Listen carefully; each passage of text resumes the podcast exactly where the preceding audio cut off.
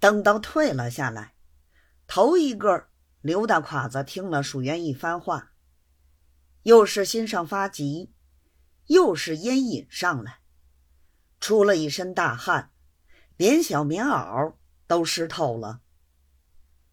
走到大堂底下，还没有上轿，一把袖子拖住商务局的老总，问他胡敬孙这个会已经开办没有？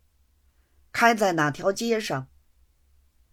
商务局老总道：“据他禀帖上说，就在梅花碑，大约同他弯腰铺在一块儿。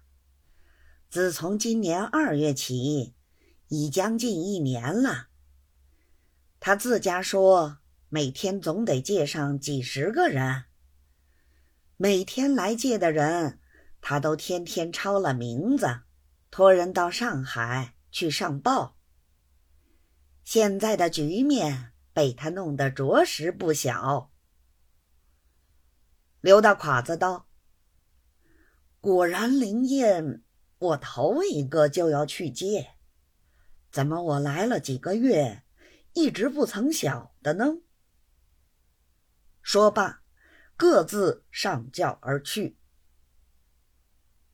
一霎到的公馆，先过瘾，再吃饭。一头吃饭，一头想起蜀院的一番话，老大担心。吃过了饭，立刻吩咐打轿，向梅花碑胡敬孙弯腰铺而来。刘大胯子自己思量：现在各事都丢在脑后。且把这老石子戒掉，再想别的法子。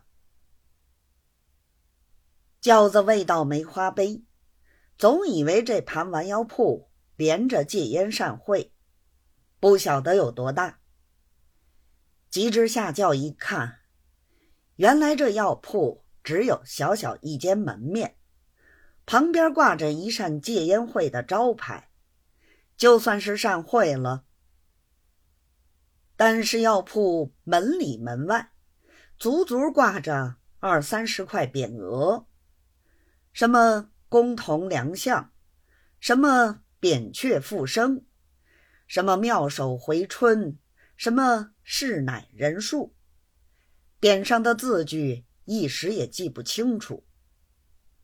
旁边落的款儿，不是某中堂，就是某督府，都是些阔人。